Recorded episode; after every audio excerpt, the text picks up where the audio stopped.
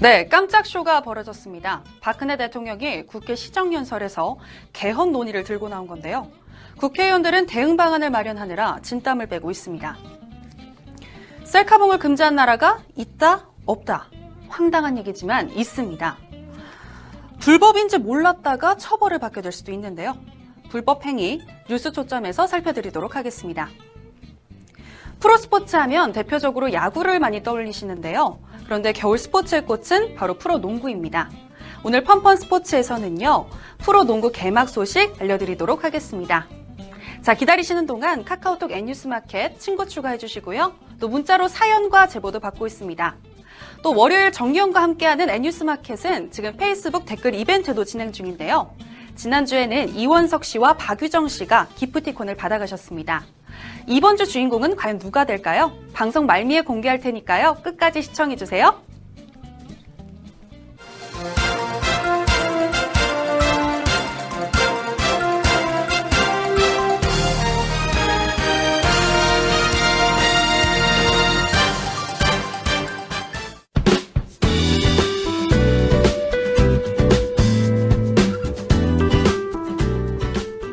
월요일의 짜증은 N뉴스마켓과 함께 날려라!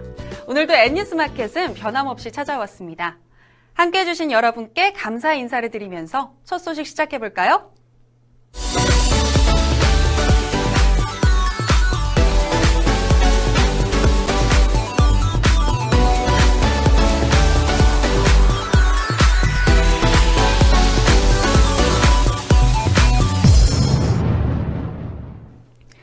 박근혜 대통령이 오늘 임기 내에 개헌을 완수하겠다고 선언했습니다.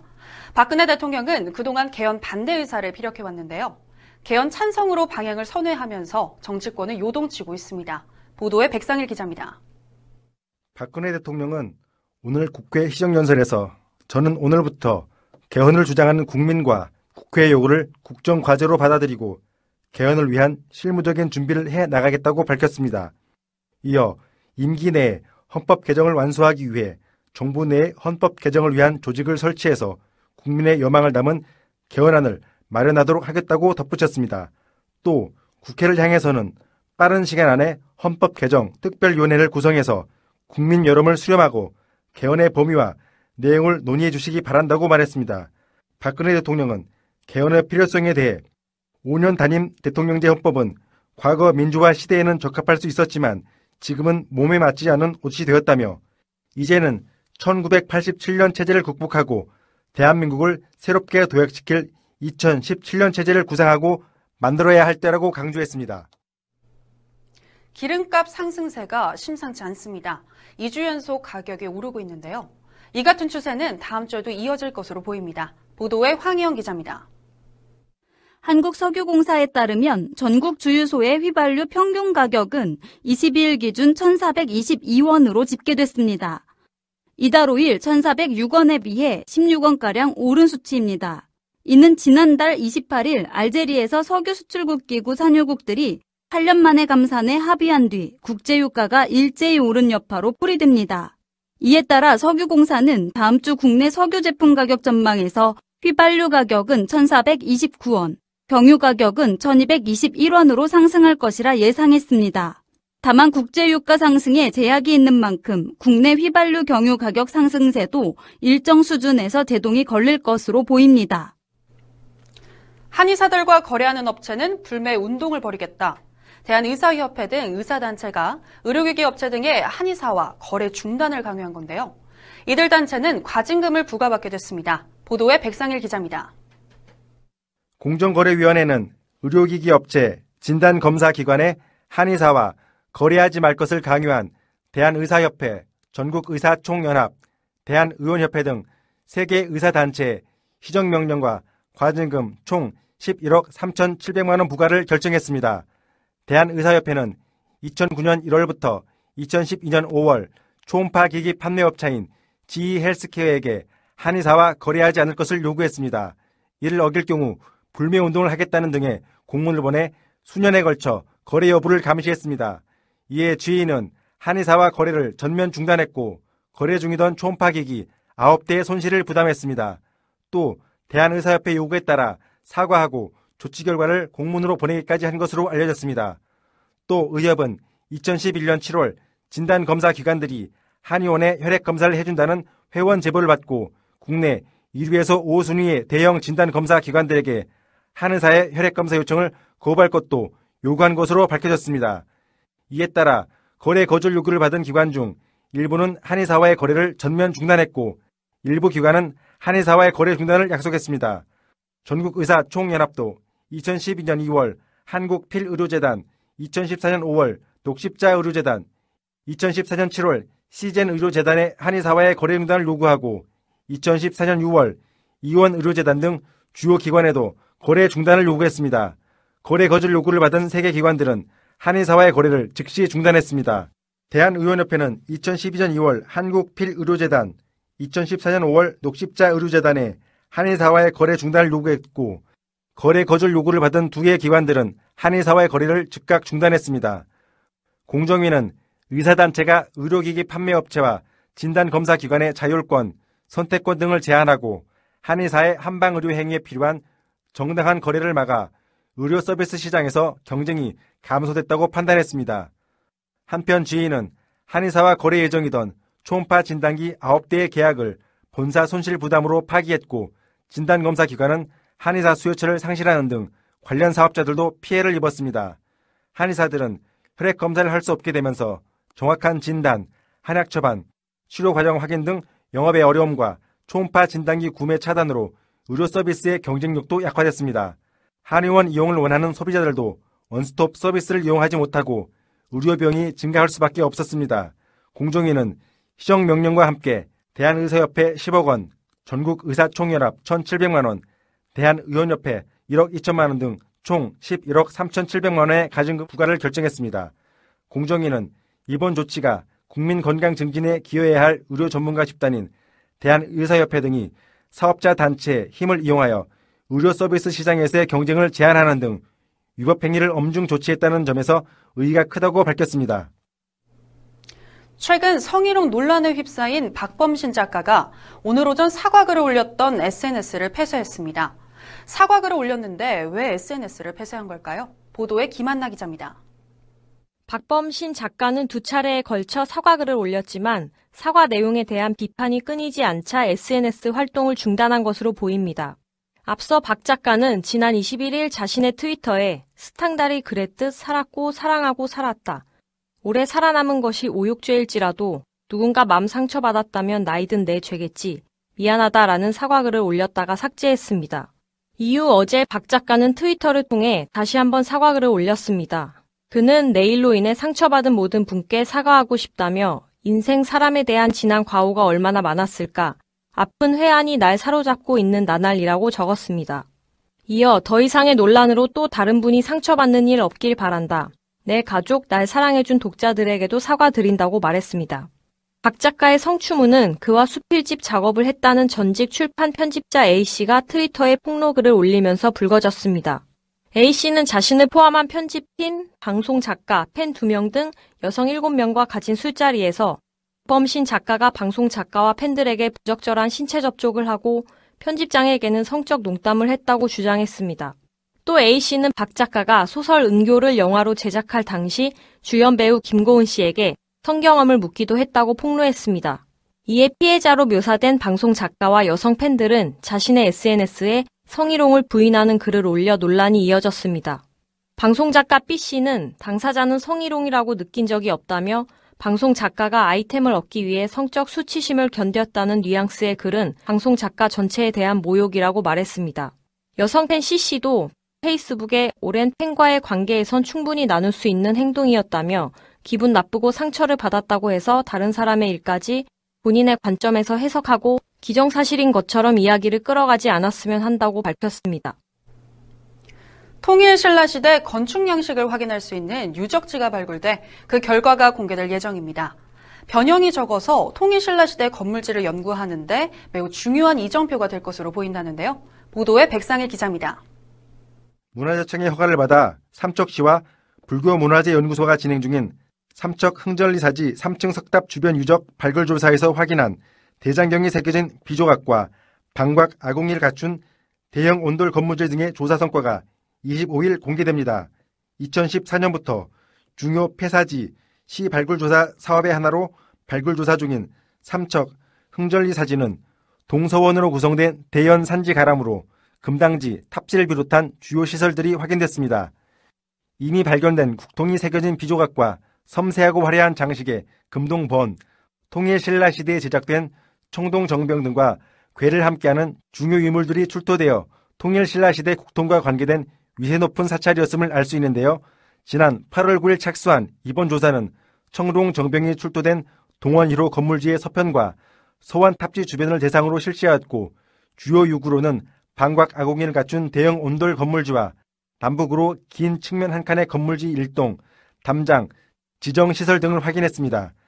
특히 흥절리 사지에 주석했던 승리에 대한 실마리를 보여주는 당조장 대장경 이지함이 새겨진 비조각과 귀면화, 가릉빈가 상수막새 등 통일신라 시대 유물이 다량 출토됐습니다. 흥절리 사지는 창건 초기부터 폐사까지 기간이 짧은 탓에 유구가 중복되는 등 변형이 적어 통일신라 시대 건물지를 여규하는데 매우 중요한 이정표가 될 것으로 기대됩니다.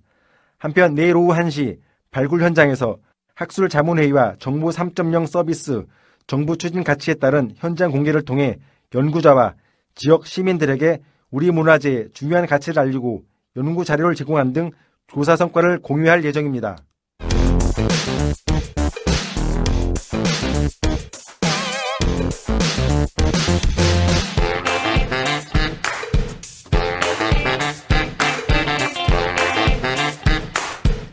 네, 이슈를 집중 파헤치는 뉴스 초점 시간입니다.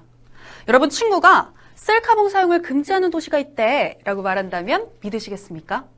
대부분 진짜 그런 법이 있어 라고 반문하게 될 것 같은데요. 그런데 실제로 듣는 이를 황당하게 하는 이런 법이 세계 곳곳에 자리하고 있다고 합니다. 자세한 소식 황희영 기자가 전합니다. 스마트폰을 매달아 사진을 찍을 수 있는 셀카봉.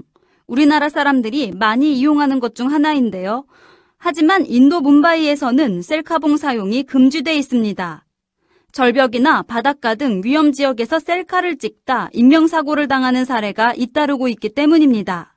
데이터 전문기관 프라이스노믹스에 따르면 2014년부터 전 세계적으로 이른바 스릴 셀카를 즐기다 사망한 사람 중에서 인도인이 차지하는 비율은 무려 40%나 됩니다. 이를 입증하듯 최근 두 달간 문바이 일대에서는 3건의 셀카 관련 사망자가 발생했습니다. 사망한 이들은 모두 10대 후반의 학생들로 달려오는 기차 앞에서 사진을 찍다가 피하지 못하고 치여서 사망했습니다. 또 바다 근처 암벽이나 높은 구조물에서 셀카를 찍다가 추락해 익사한 경우도 있습니다. 결국 최근 문바이 시는 셀카 금지 구역 16개를 설정하고 이 구역에 출입하면 사진을 찍지 않더라도 1200 루피의 벌금을 부과하고 있습니다. 네, 위험천만한 셀카를 즐기는 게 문제가 된 거네요. 요즘 어딜 가든 셀카봉을 판매하고 있고 관광객들에게도 여행 필수품으로 떠올랐는데 인도 경찰에겐 민폐봉, 사고봉으로 여겨질 만합니다. 이탈리아 밀라노에서도 다소 황당한 법규가 두 가지나 있다고 하던데 뭔가요? 첫 번째가 옷을 잘못 입으면 벌금을 낸다는 점입니다. 이탈리아 출신 방송인 알베르토 몬디가 비정상회담에 출연해 밀라노의 황당한 법을 전했는데요. 그는 밀라노는 패션에 대해 신경 많이 쓰니까 옷을 잘못 입고 있거나 경찰이 보기에 불쾌한 옷차림일 경우 40유로까지 벌금을 내야 한다고 말해 놀라움을 자아냈습니다. 그리고 이런 것 때문에 반발이 많이 생겼다고도 밝혔습니다. 두 번째가 심하게 인상을 찌푸리고 활보해도 벌금을 내야 한다는 점입니다. 이탈리아 밀라노에서는 법적으로 웃는 얼굴을 강조합니다. 장례식이나 병원을 찾을 때를 제외하고 웃는 얼굴이 아니거나 찌푸리는 표정을 짓다 발각되면 무거운 벌금형에 처할 수 있습니다. 네, 시민들의 반발이 생길 만도 한 법규네요. 그런데 미국의 위법 행위들은 더 기상천외하다면서요? 네, 실제 적용되고 있는 세 개의 법령을 모아놓은 덤로우 사이트에는 보고도 믿기 어려운 법률들이 있었습니다. 먼저 미국 플로리다에선 목요일 오후 6시 이후 공공장소에서 방귀를 뀌면 안 됩니다. 오후 5시 59분까지는 상관없지만 6시 이후에 신호가 온다면 곧장 집으로 달려가야 합니다. 6시 이후에는 공적 불법 방해, 즉 일반 대중에게 해를 끼치는 행위로 규정해 불법으로 간주합니다. 또 오클라호마에선 다른 사람의 햄버거를 베어 무는 것은 불법입니다. 미네소타에선 나체로 잠을 자는 것은 위법이며 아이오와에선 5분 이상 키스하는 것을 금지했습니다. 워싱턴에선 부모가 부자인 것처럼 허풍을 떠는 것은 위법이고 애리조나에선 선인장을 자르면 25년형에 처하게 됩니다. 미국 여러 도시에 정해진 고유의 법규들을 보니 어떻게 이런 일이 일어나지? 라고 생각하게 됩니다. 황희영 기자, 들으면 정말 어이가 없게 되는 황당한 법규들 또 뭐가 있는지 마저 알려주시죠. 이탈리아 베니스에서는 비둘기에게 먹이를 주는 것이 불법입니다. 베니스의 비둘기는 일반 비둘기보다 적극적이고 대범한 행동을 많이 보여 베니스는 모이 주는 것을 불법으로 제정하고 비둘기 퇴치에 나선 것입니다. 산마르코 광장에는 비둘기에게 모이 줄 시 벌금형에 처한다는 편말도 있는 것으로 알려졌습니다. 독일 아우토반 고속도로에서는 기름이 떨어지는 것은 불법입니다. 휘발유가 다 떨어질 때까지 차를 모는 것이 금지되었기 때문입니다. 스위스에선 밤 10시 이후 화장실 물을 내리면 불법입니다. 층간소음으로 인한 이웃 간의 다툼을 해결하기 위해 통과시킨 법안입니다. 일본은 40세 이상 남성 허리가 33.5인치를, 여성 허리가 35.4인치를 넘어가지 못하게 법규를 새로 제정했습니다. 그리스 유적지와 주변에서는 키릴 착용을 전면 금지하고 있습니다. 네, 우리의 일상 속에서 자연스럽게 스며든 행위가 어떤 곳에서는 징역이나 벌금을 내야 할 불법이 되기도 하는데요. 이런 말이 떠오릅니다. When in Rome, do as Romans do. 로마에 가면 로마 법을 따라야 한다는 말인데요. 전 세계를 여행하다 생각지도 못한 곳에서 벌금 딱지를 받는 일을 줄이려면 로마 법을 알아둘 필요성이 있어 보입니다. 오늘의 뉴스 초점 여기서 마치도록 하겠습니다.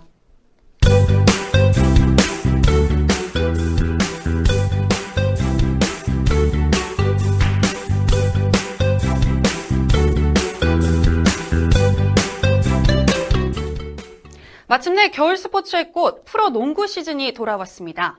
그 어느 때보다 길었던 비시즌이었는데요. 프로농구는 20일 열린 지난 시즌 우승팀 오리온과 KCC의 개막전을 시작으로 6개월간의 대장정에 돌입했습니다. 올해는 10개 팀의 전력과 흥행을 이끌 대형 신인들이 가세해서 볼거리가 더 풍성해질 전망인데요. 이종현 등 거물급 새내기들의 가세로 판도 예측이 힘든 가운데 모비스와 KCC, 오리온 등이 우승 후보로 꼽힙니다. 오늘 펀펀 스포츠에서는 개막전부터 열기가 뜨거웠던 각 팀들의 예상 판도와 관전 포인트에 대해 짚어보도록 하겠습니다. 김한나 기자 나와 있는데요. 안녕하세요. 안녕하세요. 지난 시즌 챔피언 결정전을 장식했던 고양의 오리온과 전주 KCC가 맞대결을 펼쳤다고 하죠. 개막전부터 아주 볼만했겠는데요. 예, 장재석의 장거리 버저비터와 하승진의 3점 슛 등 KCC와 오리온의 공식 개막전은 화끈한 공격 농구가 볼만했습니다. 오리온 승리의 주역은 새 외국인 바셋인데요. 바셋은 현란한 개인기로 18점에 7개의 도움을 기록하며 조 잭슨의 공백을 메웠습니다. 앞으로 국내 무대에 적응한다면 무난한 활약을 펼칠 것으로 기대를 모으고 있습니다. 오리온은 이날 KCC를 81대 69로 이겨 우승 후보다운 전력을 뽐냈습니다. 올 시즌 고양 오리온은 강력한 우승 후보로 평가받고 있죠. 유일한 변수라면 지난해 플레이오프에서 맹활약한 조 잭슨이 빠졌다는 정도인데 어떻게 보시나요? 예, 조 잭슨은 그동안 오리온에서 주전 1번을 맡아 다소 빡빡할 수 있는 팀 공격을 매끄럽게 해주는 역할을 해왔습니다. 조 잭슨이 빠진 가드 라인이 다소 빈약한 것이 유일한 흠이지만 헤인즈, 김동욱 등 패싱 능력을 갖춘 포워드가 많기에 큰 문제가 되지는 않을 전망입니다. 여기에 허일영과 문태종, 최진수로 이어지는 포워드 라인은 가히 최강이라 할 만하고 9시즌 연속 한국 무대에서 뛰는 에런 헤인즈는 부상만 없다면 여전히 리그 최고 용병 자리를 지켜낼 수 있는 선수입니다. 네, 그렇군요. 오리온과 쌍벽을 이루는 지난 시즌 정규리그 우승팀 전주 KCC 역시 우승 후보로 손색이 없다는 평인데요. 네, 그렇습니다. KCC는 최고의 개인 기량을 자랑하는 안드레 에밋과 재계약했습니다. 여기에 2014년 외국인 선수 드래프트 1순위인 리오 라이온스를 합류시켜 막강한 화력을 뽐낼 전망입니다. 특히 최장신 센터 하승진이 발목 부상을 털고 회복한 점이 고무적으로 높이에서 우위가 점쳐집니다. 네, 특히 드래프트 1순위였던 괴물 신인 이종현을 영입한 울산 모비스도 만만치 않은 상대죠. 네, 맞습니다. 양동근, 함지훈, 이종현이 버티는 토종 라인업은 가히 최강인데요. 만수 유재학 감독의 지도력이 조화를 이룬다면 통합 우승도 노려볼 만 합니다. 모비스는 지난해 전력이 약해졌다는 평가 속에서도 끈끈한 조직력과 수비를 앞세워 정규리그 2위를 차지했는데요. 여기에 올해 신인 드래프트에서 1순위의 행운을 안으며 국가대표 센터 이종현까지 얻었습니다. 양동근, 함지훈, 전준범 등이 버티는 라인업에 이종현까지 녹아든다면 모비스의 전력은 오리온 KCC를 뛰어넘기에 충분하다는 평입니다. 이종현을 비롯한 SK의 최준용, 전자랜드의 강상재 등 특급 신인들의 프로 무대 데뷔도 볼거리인데요. 어떤 점을 눈여겨보는 것이 좋을까요? 큰 키에 다재다능함이 무기인 최준용은 SK 김선영 선수와 함께 호흡을 맞추게 됐는데요. 빠르고 개인기가 좋은 두 선수가 어떤 시너지를 낼 수 있을지 지켜볼 만합니다. 셋 중 마지막으로 지명됐지만 강상재도 2m의 장신 포워드입니다. 골밑에서의 활약이 좋기에 높이에서 어려움을 겪어온 전자랜드의 큰 보탬이 될 것으로 보입니다. 대학 무대를 휩쓸었던 삼총사는 이제 프로에서도 통할 수 있다는 것을 증명해야 하는데요. 무엇보다 프로에 빠르게 적응하는 것이 최우선 과제입니다. 네, 신인 삼총사의 활약 기대해 보겠습니다. 또 오리온과 KCC, 모비스 이들 3강의 뒤를 바짝 쫓아서 안양의 KGC가 다크호스로 떠오르고 있다고요? 네, 안양 KGC 역시 지난 시즌 4강에 올랐던 팀으로 강병현, 이정현, 오세근, 오세근 등과 국가대표급 라인업이 화려합니다. 또 외인 센터로 로드 대신 데이비드 사이먼을 영입하면서 안정감을 더했고 외곽에서는 기존의 전성현에 전자랜드와의 트레이드로 영건 한희원까지 가세해 주목을 끌고 있습니다. 반면 안양 KGC의 핵심 전력이었던 김태술은 지난 6월 이현민과 트레이드되면서 삼성 유니폼을 입게 됐죠. 올 시즌 삼성의 모습도 기대가 되는데요. 그렇습니다. 삼성은 공격 옵션이 많은 것에 비해서 경기를 안정적으로 풀어갈 수 있는 리딩 가드의 부재가 약점으로 꼽혀 있는데요. 삼성의 이러한 고민을 해결해 줄 수 있는 것이 바로 김태술 선수입니다. 김태술은 리딩 능력과 패스가 좋아 기존 선수들과 시너지를 일으키기에 안성맞춤입니다. 앞으로 라틀리프와 문태영의 공격력도 살아날 것으로 기대됩니다. 대형 신인의 가세로 볼거리가 풍성해진 프로농구. 올 시즌에는 어떤 즐거움을 선사해줄지 벌써 설레는데요. 앞으로도 각 팀들의 활약상 지켜보겠습니다. 김한나 기자 설명 잘 들었고요. 펀펀 스포츠는 다음 주에도 더 유익하고 재미난 소식으로 찾아오겠습니다.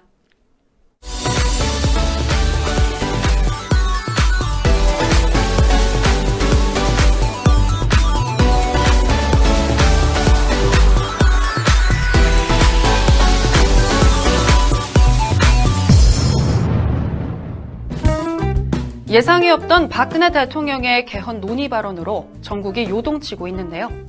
정치권에서는 찬반 논란이 불거지고 있습니다. 또 대통령 중임제냐, 내각 총리제냐, 개헌을 한다면 어떻게 해야 할지 의견이 분분합니다. 박근혜 대통령은 개헌 요청이 국민의 요구에 부응하는 것이라고 했습니다. 그러나 지금까지 개헌 반대를 고수해온 모습과 상반된 모습에 정치권은 당황했습니다.